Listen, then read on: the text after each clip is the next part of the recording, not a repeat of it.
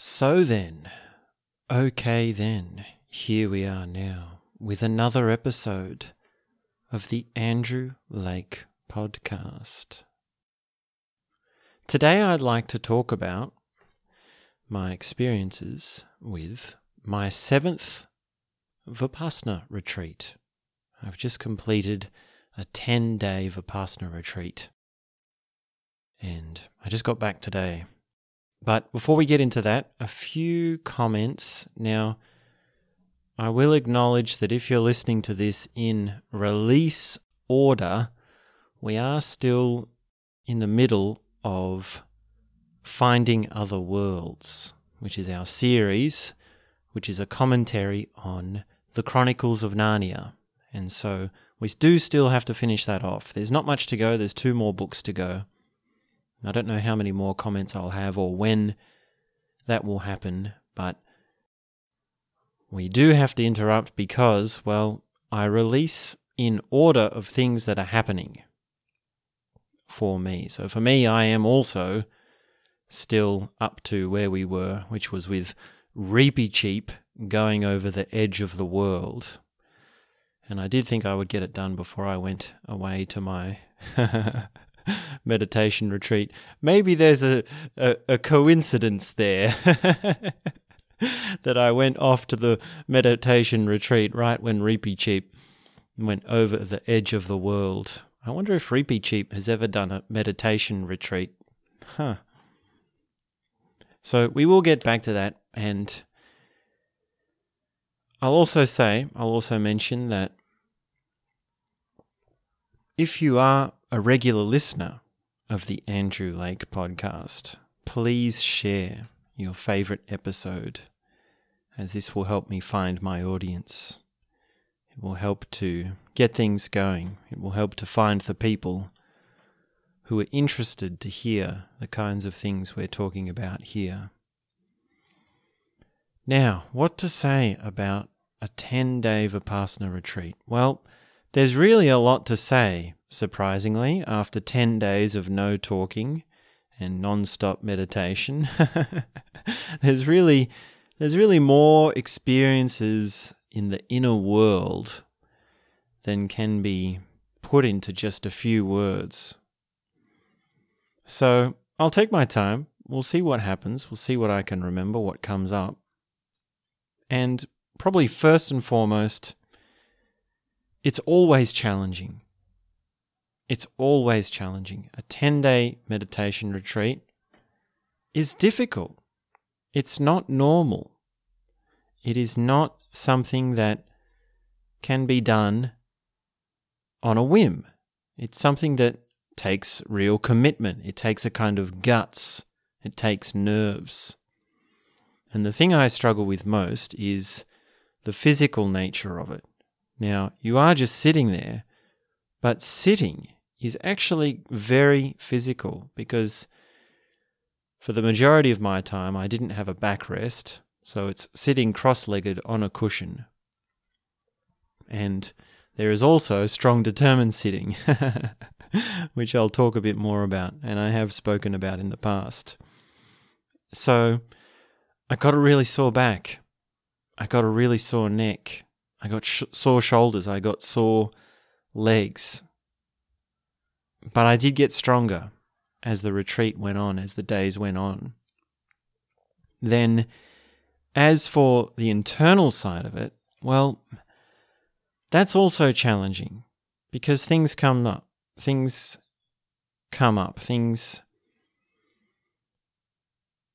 well, things bubble. You go into areas that you don't normally do. You go into thoughts, memories, feelings, sensations that you don't normally have because of your normal life. And of course, even for the first few days, a lot of that is actually burning of the things that are in your normal life that are just like junk, junk thinking, junk diet, junk stimulation like screen time and internet use, junk interactions with people, dare I say it, and just little habits or idiosyncrasies that you pick up because of where you are in your culture, in your society, in your town, in your place. So burning that off is even half the challenge. But then you get into the deeper challenge, which is looking at, well, who you are. What is going on inside you? What are the longer ranging things that are happening for you that you haven't resolved? Now, as for the technique, I'm going to assume it's basically. I mean, I don't want to talk too much about the technique because you can easily find that out for yourself, and there's not much to it. It's actually very simple. You basically you have three things to do: keep your eyes closed, sit still, and watch your breath. And you just watch the breath as it goes in and out at the very tip of your nose. And you do that for three days. And then for the next seven days, you're moving your attention, which you've focused on your nose for the first three days, around different parts of the body, a la, also known as the body scan. So you're scanning the body. And that's it, right? That's like four things to do. And two of them are keeping your eyes closed and sitting still. So you really only have one thing to do. Very simple. Now, as it turns out, actually remembering to do those, and at certain points during the retreat, it's very hard. It's very difficult to do that. And that's part of the frustration. That's part of the trip because it's so simple and yet so tricky. There's so many things that are twisted within your phenomenological experience that stop you from doing that, whether it's thoughts or emotions or distractions in the room or distractions with the other people in the course or what you're doing before it or after it or any any number of things. So simple but powerful and tricky and challenging. So that's a little bit about the, the technique. Now for the format, well, there's not really much to say about that either, because you're either meditating in your room or meditating in the hall. And those are pretty much the only things you're doing. Now, there are details about some meditation sessions are formal group sittings, and some of them are more lenient. And then there are also check ins with the assistant teacher. And there are sort of question times. And if you're an old student, then you might have a spot in the pagoda. So then you've got three places to meditate. But really, you don't need to worry about that. If you're thinking of doing one, you just you just go with the flow. You're just doing what you do. And then there's also meal times as well, right? So you just go with the program, you just go with the flow, and you don't have to think much about, well, what you're doing next. So, the format itself, the schedule itself, what really needs to be understood about it is that there's a degree of how much you can hold yourself to it and how much you can try to sort of ease your way through it. Now, either way, if you're going through it, that's something, right?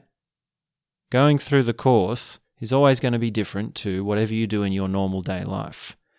But then within that, you can say, okay, I'm going to do every session in the hall and not go to my room. Or I'm going to spend more time in my room. Or I'm going to spend more time in the pagoda.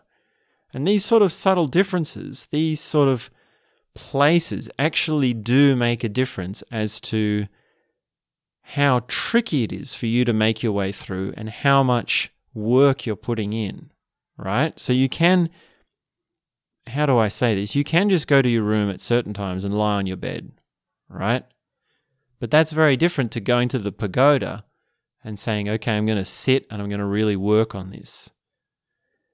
And that, that difference between those two things really is the difference of attitude. And regardless of the schedule, that difference is huge. Now, it's my seventh retreat, right? So your first question must be well, are you getting it? Have you got it? Is it working for you? Are you good at it? Right? Have you got have you got the big idea? After this many times, you would think you would be getting it, right? Now, I still count myself as very much beginner in the technique and just the path of spirituality in general. So it's a bit of a trick question because the answer is no, I'm not getting it. And this would also tie into the thing with saying, well, it's still hard, it's still challenging for me. But I do notice that there are great strengths that have come. There are great inner treasures that have come. And even just remembering those and renewing those within me actually makes me think, you know what? I am actually, wow, like, whew, I mean, how do I put this? I am getting it. I do get it. It is quite amazing how much I've learned, how far I've come, how much difference it makes. And you would think, well, another way, let, us put it another way. You'd think if it's working, you'd keep doing it, right? If something works, you keep doing it. I keep signing up for them, I keep applying for them. So they obviously do something. And that's a thought that I have every time I do a 10 day Vipassana retreat. I think, this is something I need. This is giving me something which I can't get anywhere else in any other way. And it's so valuable. It's so powerful. And it's quite hard to exactly put your finger on it. It's quite hard to actually illustrate that in words because it's deep and it's broad and it's general. You can say, well, let's put it this way. You can say, well, I'm, I'm more clear, generally speaking. I have more clarity. I'm more grounded. I'm more happy. I have more of an understanding of where I want to go in life. I have more of an understanding of how my feelings are affecting my behaviors. Now, all of this is general stuff, right? It's really general, broad sort of things. You can't say something like, well, before I went on this 10 day retreat, I used to do this, and afterwards, now I don't. It's not that black and white. So, that feeling, and I don't know if it's entirely a feeling, it's more of a. It, it's really just an inner treasure it's a it's a realization unto yourself of what's important. And that thing is something so valuable. It's so important to remind ourselves of. And I'm very glad that I've had the wisdom to go on the retreat to remind myself of it again.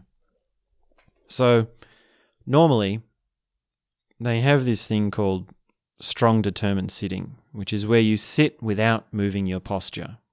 You sit as still as a statue, even if you get an itch in your nose. And if you've ever done this, it's like st- it's like meditation on steroids. It's it's hardcore stuff. It's really powerful stuff. Now, normally this isn't introduced until day 4 of the retreat. But this time I said, okay, from day 1, I'm going to do it for every session that I can. I'm going to do strong, determined sitting every single session. No matter what, I'm going to push my way through it. And I was able to do that. I was able to do that for the whole 10 days with just minimal movements and minimal weight shifts. Like if you shift your weight once in one day, you know, I still count that as strong, determined sitting for a whole day. And this is different to meditation retreats when I've done the retreat in a in the past where I've said, okay, I'm just going to make it as easy as I can for myself. I'm just going to do it like I'll change my posture, I'll scratch my nose if it's itchy, I'll stretch my legs whenever I need to, whatever. Whatever it, it can do, whatever I can do to make it comfortable for myself, I'm going to do it. Now, doing it like that, I found I got a lot less out of it. And this is another key thing to understand. This is another key, simple way to go about having a good attitude. And it's so simple and yet so powerful. And it's that the more you put in, the more you get out. It sounds like a cliche insight, right? But it's really true. If you do it exactly as you're told, if you follow the instructions, you say, No, I'm not going to do anything else, but apart from what exactly is prescribed to me, and I'm going to do it like Goenka says diligently, persistently, patiently, ardently, and I do it that way, then you get the most out of it. And that's what I've found. And that's what I found with this retreat. It was really it was really something. Now, as for the well, now now's probably a good way for me to explain. Now's probably a good point in the conversation for me to explain that there's this thing of sitting, right? Now, we got to the end of the retreat and we were all talking because you have the last day of talking where you get to share your experiences. And there's sort of this funny moment where we're all we're all standing around, we're saying, Oh, did you see that guy? He could sit like this. And I heard this guy, he could sit like this. And it's sort of it's sort of like this funny it's it's turned into a sport, right? Of like who can sit the best, the longest. And it, it's just so funny that that guys talk about sitting meditation in that way. and and I remember like when I was first doing these retreats thinking the same like oh that guy could sit for like 3 hours or oh that guy was that guy was sitting when I came in and he was still sitting when I came out of the hall you know this sort of thing like how how how can i learn to sit for that long? Oh i wish i could sit for like oh did you hear about that guy for sit that sat for like 12 hours? You know this sort of thing. And it's just like this funny it's this funny sport thing of like all these guys idolizing this sort of i guess successful successful person. I don't know if successful is the right word. Are you are you successful if you can sit for 3 hours but for me now, it's perfectly clear that there's a difference between sitting and interior development. A very big difference. These are two totally separate things. Now, sitting is great because it forces you to be alert it brings you into the immediate present. And there's really nothing else like it. It's not like standing and it's not like lying down.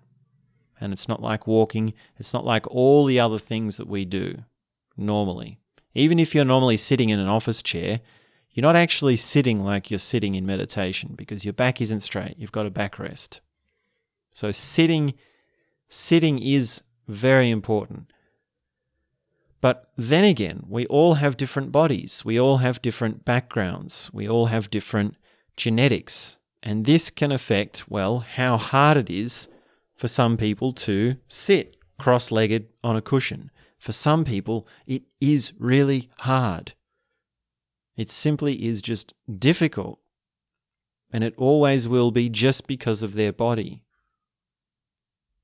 So don't think that that is something you have to master, you have to be good at, and don't ever think that that is a indication of someone's interior development. Now, to expand on interior development, this is a tricky one. It's a complicated one because it's also not just the fact that it's also not just that if you can do the technique very well, you have a developed interior. Of course, it helps, it's the way, in this tradition, but that doesn't cut it for me. That's not enough for me. And then there's also, well, how do you know someone's interior? How do you know how developed they are? And the answer to that is, well, the only way you can know is by talking about it. And some people can be highly developed in their interior, but not know how to talk about it very well. So, judging how developed someone is, it's a very tricky game. It's a very funny game. And there's a whole bunch of things like, well, say you're bad at the technique or you're struggling with the technique, but you don't really struggle with it, then that can actually be a sign of maturity.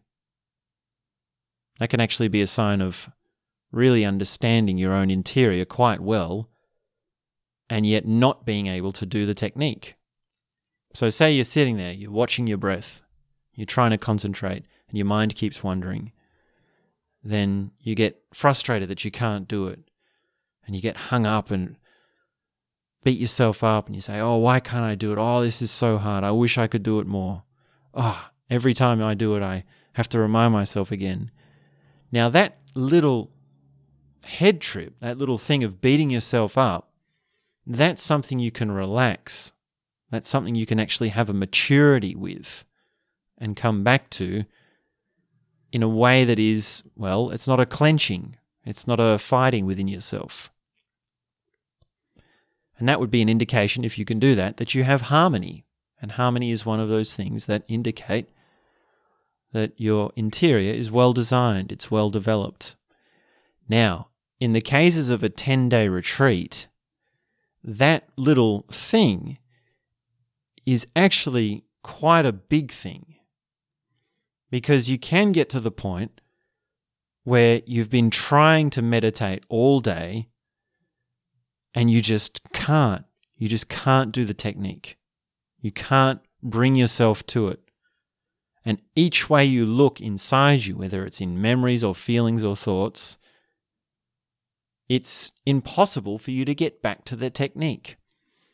And this can happen even with knowing that you shouldn't beat yourself up. Because, of course, this is explained to you. This is actually said, you know, don't get into this tangle. This tangle is sort of a textbook standard tangle. So, even with it explained to you and a knowledge of it, it still can creep up on you. And when you've got 10 days of non stop meditation, there's plenty of chances for that to happen. There's many ways in which it can happen. So I definitely reached the point where I couldn't do the technique. And I think I was quite good at relaxing through that as a phase. So I, I feel quite good. I feel quite comfortable with how I navigate that. I'm quite proud of myself for how I dealt with that. And for me personally, there weren't any big issues. There weren't any large things brooding within me. And I don't know if that means I'm not going deep enough or if it's not digging deep enough. But I'd say that it really is part of being grounded. Really is part of going into it with a kind of strength, a kind of a good attitude, a committed attitude of I am going to do this. So that's really what I can say about my experiences and and and these sorts of comments like these sorts of things that we say about our experiences on these sorts of retreats they're not they're not really exact. They're not really fair to say in the words that they're said. Because we can say, well, so, take something like memory, right? So you're going to have memories as you're sitting there doing your retreat, trying to do this technique. Certain memories will come up. Now, certain memories will reoccur. And then also, certain memories will be from certain depths. Now, when you have all of these components of the memory, the depth and the reoccurrence rate and the sensations and just the general flavor of it, and that's being explored, what happens is a, another property opens up. And that property or that sort of essence within you is the thing that can't be put into words. It's the thing that is sort of inside your being, which is related to memories, but isn't quite memories. And that's something that can't be put into words. That's something that you explore, or at least I had explored on my recent retreat, on this retreat. So it's tricky. You always have to be careful with words. You always have to be sort of not too quick to put how simple they are into what the conclusion of their implications are. So another thing that happened, and this this always happens. This happens every retreat, and lots of people said that this was the same for them when we were talking about it. Um, it's crazy dreams. So I had the most crazy dream on the first night. It was just like out of this world. And these dreams that I've had, like always, I've had dreams which I've remembered so strongly and they've left me with this like profound feeling. And it happens every time on these retreats. And I love it. I just think it's amazing. I think the dreamscape world is, well, I mean, I've had some experiences with exploring it. Like I've looked into lucid dreamings and I've done sort of analysis and dream diaries and things like that. So it's always been an, an interest of mine. And maybe we can talk more about that in the future and we can share some techniques. I was even able to talk about some certain techniques with one of the guys at the on this retreat. But it's just like, wow, I can't believe how crazy a dream can be. So like I had almost every night it was this was happening, but the, the main one was the first night where I had this dream where it was like I was the camera, like my point of view was a camera, and it was over some coastal waves, and the waves were really choppy and like washy and really violent, and the camera was zooming in on these waves. And while this was happening, there was this big, epic classical music playing.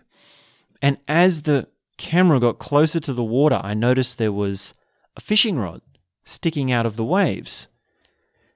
And then as I got closer, as the camera moved closer, the point of view moved closer, I noticed there were two feet sticking out next to the fishing rod, like sticking out up from the water. And then I realized that the water was actually receding, it was actually going down. And as it went down, it revealed that the two feet were, well, actually this man. And there was this man who was, well, don't ask me how I know, but he was German. He was white. He was about in his 50s, light hair. And he was upside down on this rock shelf with his eyes closed as these ocean waves were receding away from him and as he was there, he looked so relaxed. He was completely relaxed. And the camera got really close to him, and he, with his eyes still closed, he picks up the the uh, the fishing rod and starts like casually fishing like it's just normal stuff like he was just waiting for the waves to go around and he's still relaxed and still the music is playing and then he starts to sing in this huge operatic voice along with the classical music with his eyes closed. And he sings the words silently, I look around me. And in that second, there's a short pause, and he opens his eyes, looks right into me, and then we switch places. And I am him. and I am looking around, and then all of a sudden there's silence, and the music stops, and the sound of the waves stops, and there's silence. And I'm and I'm looking around, and it's like this, like this rocky, intricate, like surreal, crazy, just you know, out of this world place that I'm in, and I'm just like, whoa! And then, and then. and then the next part of the dream, I was like on a beach and I needed to go pee pee. Uh, but I don't think that was related to what this this man was doing. And this this whole sequence of like these waves going down and this man fishing and opening his eyes and the loud um, loud classical music, it all happened in a couple of seconds, right? So it was just just insane, insane intensity. And I woke up and I was like, who is this man? Someone I have never seen in my life. And he was like, my, like, damn. Like, he was upside down under waves on a rocky cliff shelf, relaxed, with his eyes closed, fishing, singing an opera. And he opens his eyes and looks right at me. It's just like, pow, man, what a trip. And it's just, wow. I mean, and then what came from that over the next couple of days is I was actually singing that that song, right? And I even extended it a little bit and turned it into a little bit of a song. So maybe would you like me to would you like me to sing it? I haven't transcribed it yet. I really want to transcribe it properly. Let me see if I can do it in key. So it's like Silently, I look around me and I see all this world has come to be. Silently, I turn towards you, and through and through I see what I must do. I see what we must do. I see what we must, what we must do. Something like that. I think I'll have to work out the ending bit. And like sure i can't sing and there's no chords and there's no there's no big opera symphony going along with it but like to have that as this huge opera in this man who was just underwater was like whoa like what like it's just it's just an explosion really. It's just like this inside it's like you have this thing inside you which explodes. And it's like joy and magic and like like it makes me smile and I think wow I'm so warm and it and it doesn't mean anything. It's not like I'm going to go out and do something about this right? It's not like oh so now I have to do this with my life right? It's just it's just it's just well it's astonishing. It's astonishing really that these things can happen. It's astonishing that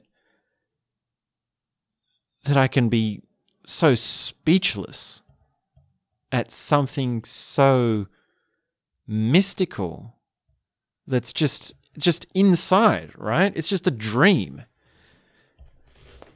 And wow, man. What a trip. So that was just that was probably the main dream. Like that was the main one. And then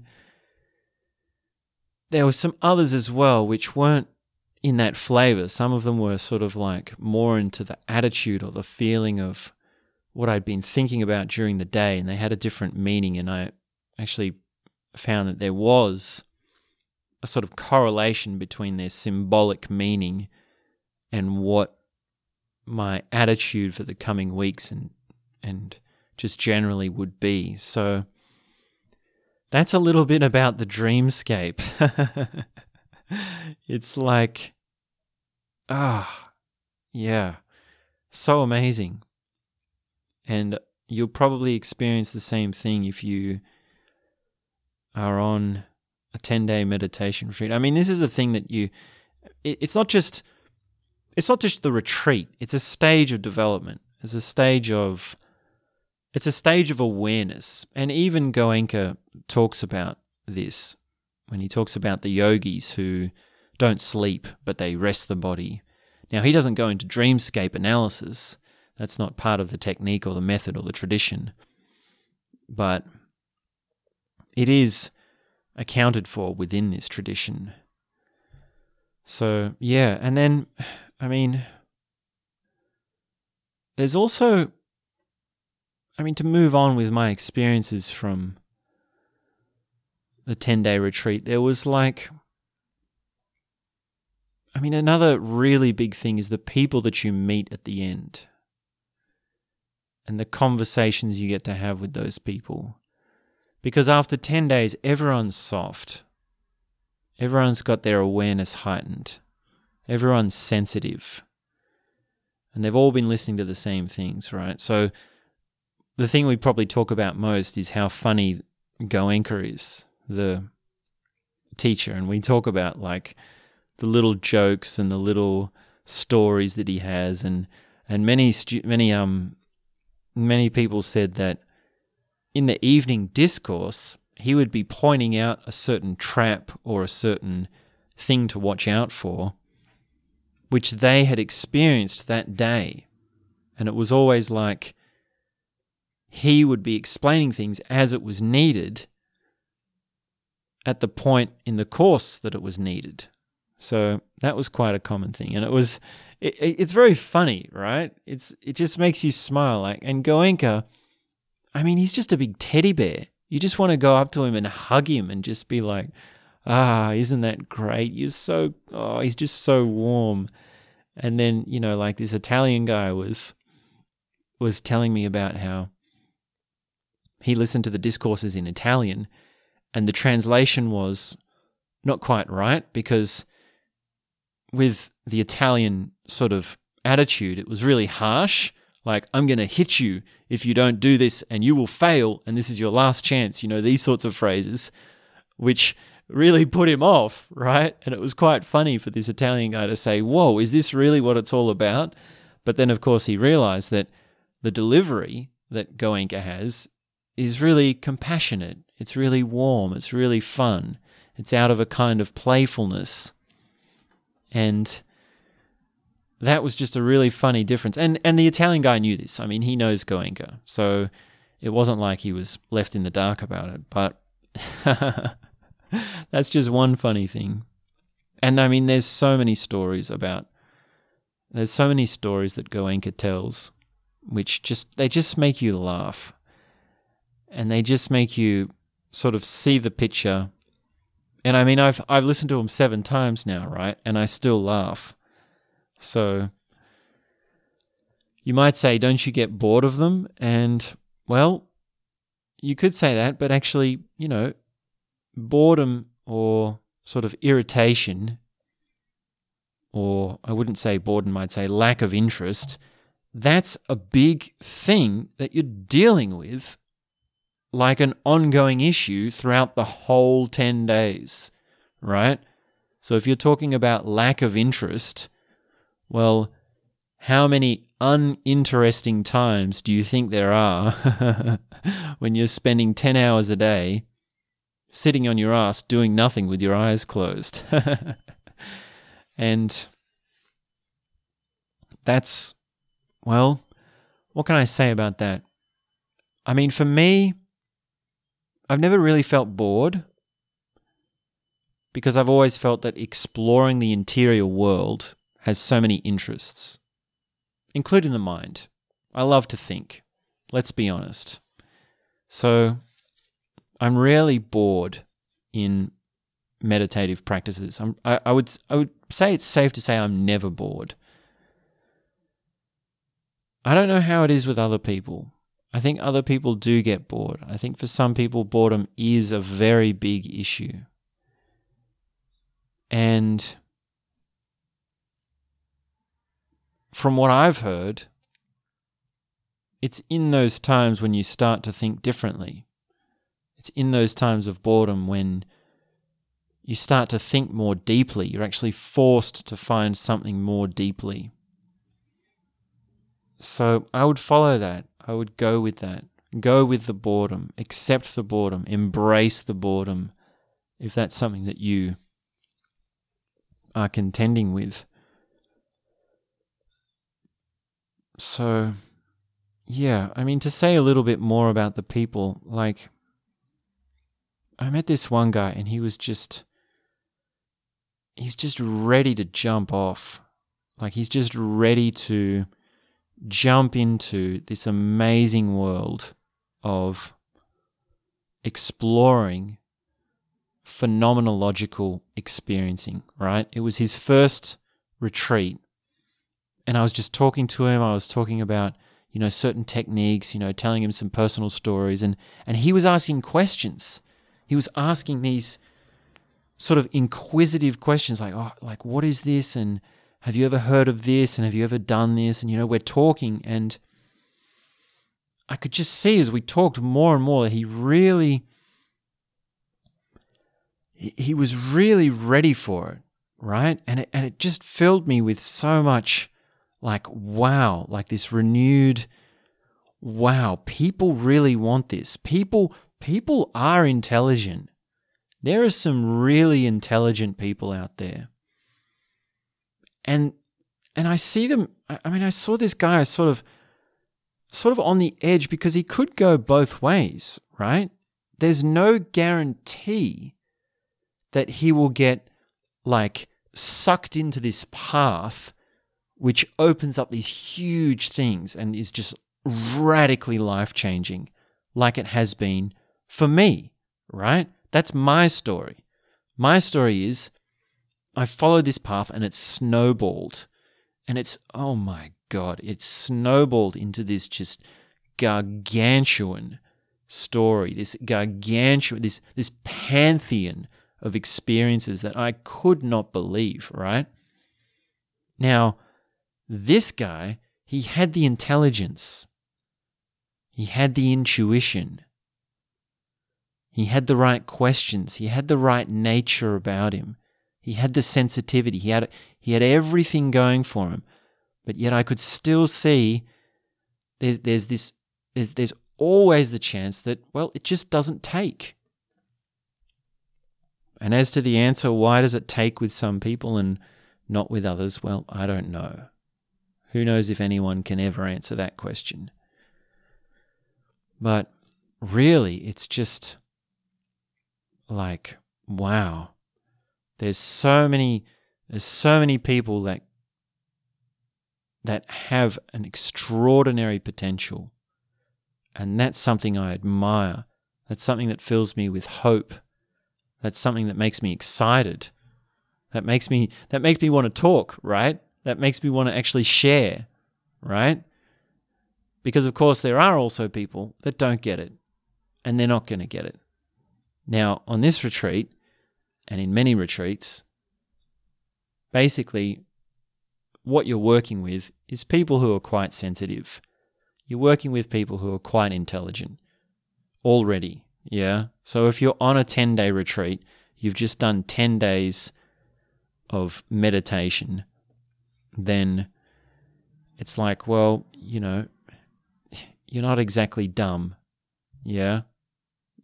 It's not fair to call you dumb. There's there's really no way that you can call someone unintelligent after doing that. Now, some people are better at speaking than others.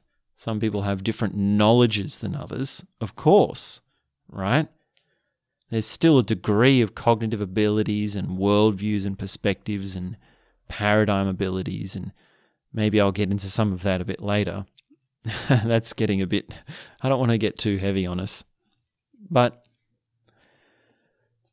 yeah, the people who are poised, the people who can get sucked into this thing that just explodes everything, that's that's really who I want to talk to.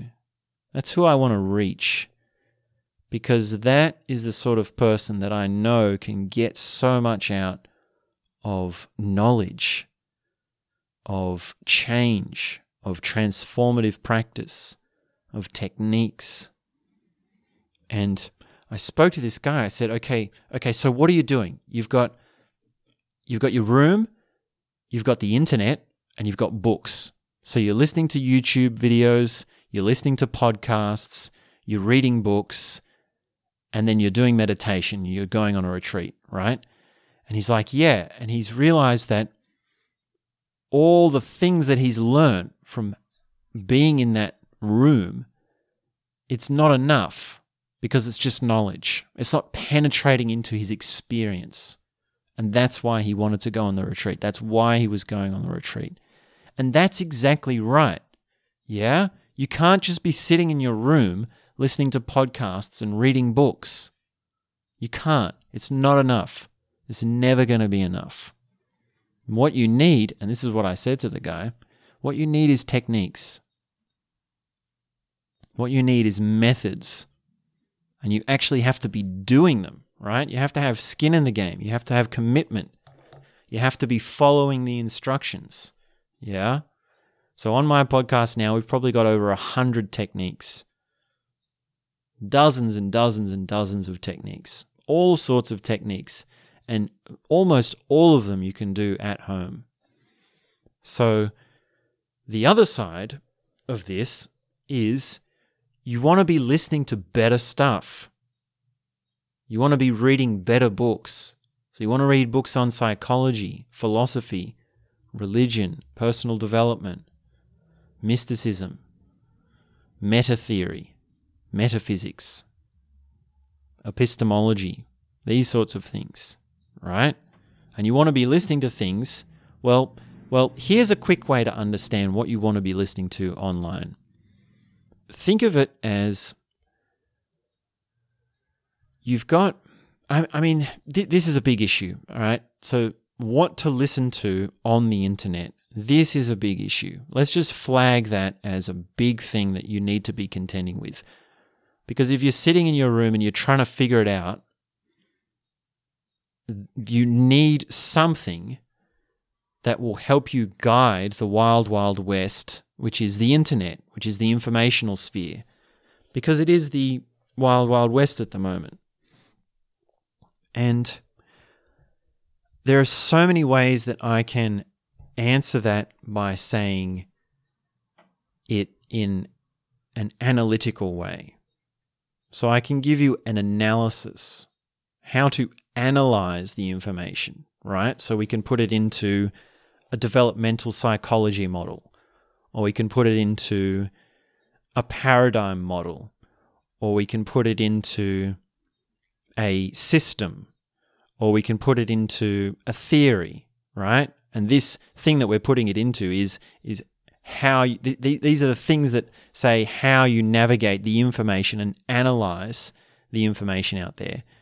But there's a better way, and I've thought of this, and this is so important. There's something that can really bypass all of that and make it so simple for you. What you want to do is listen and consume information which expands your attention. Now remember that. Remember that. That's the key. This is the key point. This is the cornerstone. Listen to something which expands your attention span. Now, so many things on the internet are constructed in such a way as to gratify your short attention span. They're actually designed to make it easier for you to have a short attention span and to make it short and to shrink it. And I think if you really look at it and you really think this through, you should be able to tell when something is expanding your attention span and when it's shortening it. A simple way of describing it would be well, how long does the frame change, right? So if you're watching a video, how long does the shot last? How long, how many different changes between the shots are there? How many different images are there, right? Now, some are very fast, some change quite rapidly. And those are the ones that are shortening your attention span. So gravitate towards the ones that are moving less until you get to the extreme where it's just a camera, right? Think of a camera just sitting right in front of someone. It's one shot non-stop for two hours, right? So that's the other extreme of that. Now, I would actually say don't even look at the internet. What you really, really want to do is actually get your eyes away from the screen altogether, entirely, and just go audio. So you want to be moving entirely towards podcasts, entirely towards lectures, speeches, talks, these sorts of things. And that's where you want it to be headed. Now, with those, even within those, you've got short attention span and long attention span, right? Because for one thing, you've got the length of the video or the length of the talk. You can have short talks or long talks. So gravitate towards long talks. Listen to people who speak for a really long time. Listen to people who really go into subjects in all their details. So, the further sort of smaller nuance of that is how often they change subjects or how often they change their sort of tone of voice or those sorts of things. And you can you can just tell that generally, aesthetically. Like is it like like short attention span is like snappy. It's sharp. It's like the the. I actually call this the sketchy chicken syndrome and I'm probably going to do a whole episode just dedicated to this because this is a huge subject, right? This is a big issue. This is something that more people are talking about and you need to contend with. So that that's a bit of a rabbit hole that we've gone down and I didn't say all this to this guy as we were talking. We were sort of talking back and forth and we were sharing personal stories as well. So it wasn't like it wasn't like I was, I wasn't giving him a, I wasn't giving him a podcast episode as we talk. I don't, I don't talk like this in conversation. Conversation is different to what we're doing here, what we're saying here, what I'm saying here. It's a different format, so it's, it's different. But this is what came up for me in meeting this guy. So further from just consuming better information and reading books, there's also this thing of like what penetrates into your experience. Like what goes into your being? How does knowledge bridge that thing from your mind into your your heart, into your feelings, into your emotions? Into your actions, into your motivations, those sorts of things? That's really a question that is so important to answer, so important to understand. Because it's amazing that you can just sit around and think, right? And this is another thing that comes up on the meditation retreat. It is possible to sit for 10 days and just think. You just think and think and think. And you can think around and around and around in circles. And this is another one of those things like memory. So you remember how just before I was talking about memory and the frequency with which they return and the flavors of them. And then there's that extra component, that phenomenon, that force, that little thing that is sort of part of it or not part of it at the same time. and it's like navigating the memories and it's abstract, it's mystical, you can't put it into words. Well, the same thing applies with thoughts. The same thing goes with thinking. Now, you can say, well, thinking is memory, isn't it, Dosta? Well, not exactly. Depends on how you want to talk about our theory of mind. And we don't need to get in that. I just mean generally. It's just like thinking generally. So, learning, I mean, to sort of crack this and fry this a little bit, thinking is not the same as doing the meditation technique. And you learn the components of thinking by actually learning that difference by doing the technique. Now, to see that the mind can just go on and on and on is really one of the most profound insights that I've ever come across. And another way of putting this is that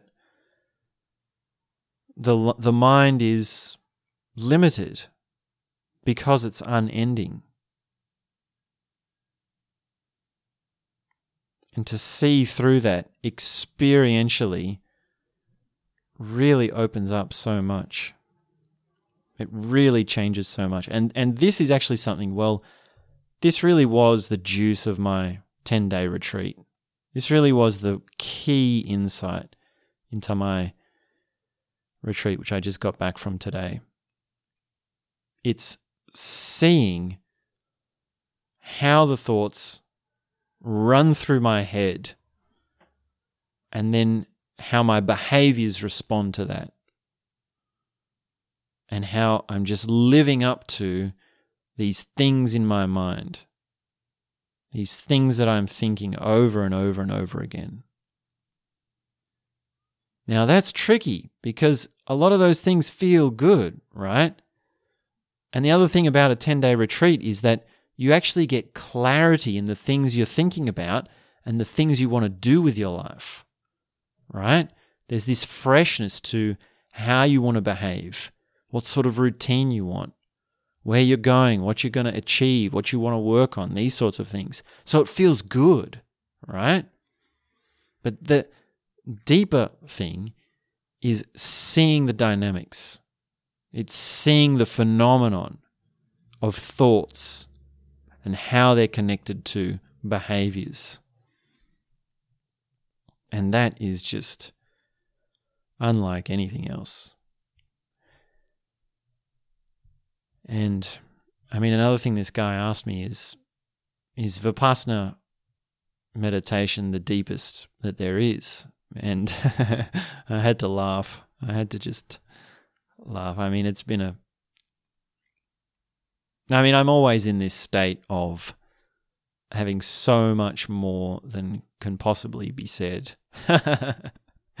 so, I mean, that's why I laugh, right? Because it's such a it's such a joke. but my answer was we've got traditional meditation and then we've got modern meditation.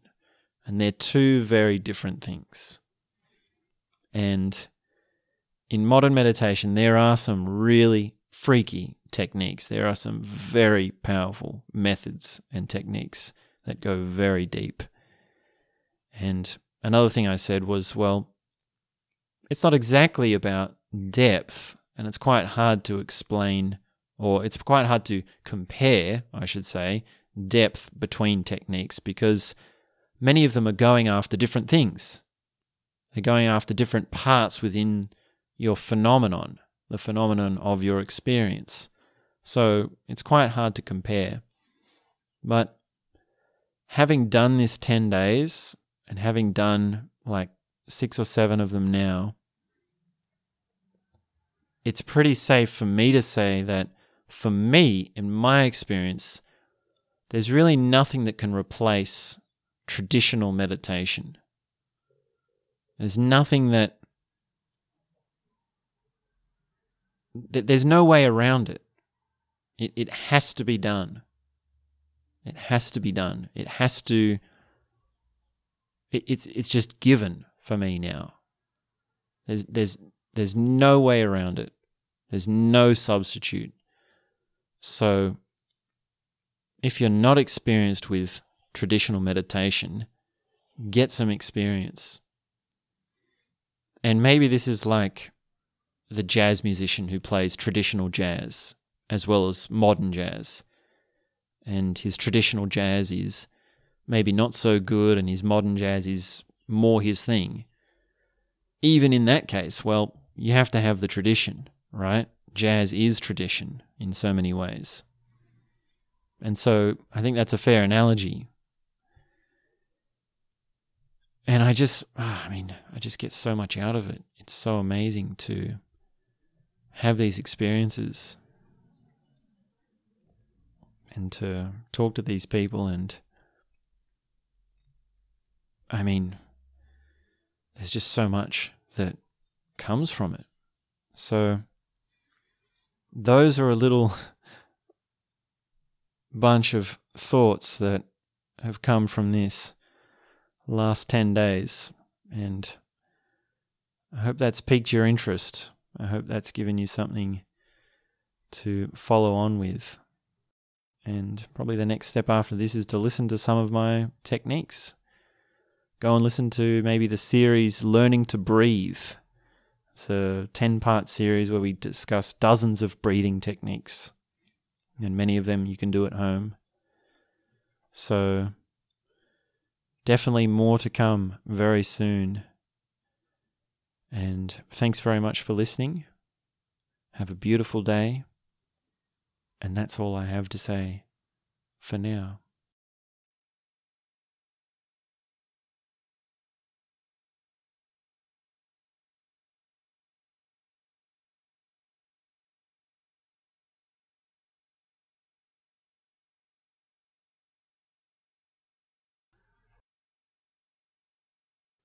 Silently I look around me and I see all this world has come to be. Silently I turn towards you and through and through I see what we must do. Some say, Rajali, Shadam